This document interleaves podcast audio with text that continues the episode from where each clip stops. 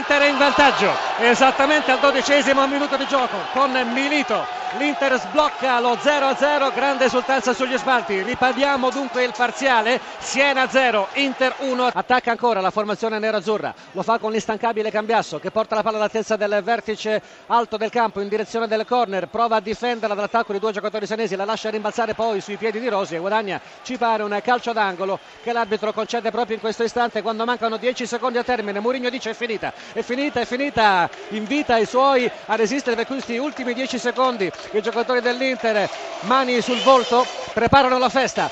Calcio d'angolo che sta per essere battuto, ripetiamo ormai a pochi istanti dal termine della partita di Siena. L'Inter è davvero a pochi secondi dal suo scudetto. Baresi in piedi, al limite del campo, alza le braccia al cielo, è finita, è finita. 16 maggio 2010, ore 16 e 53. L'Inter è campione d'Italia.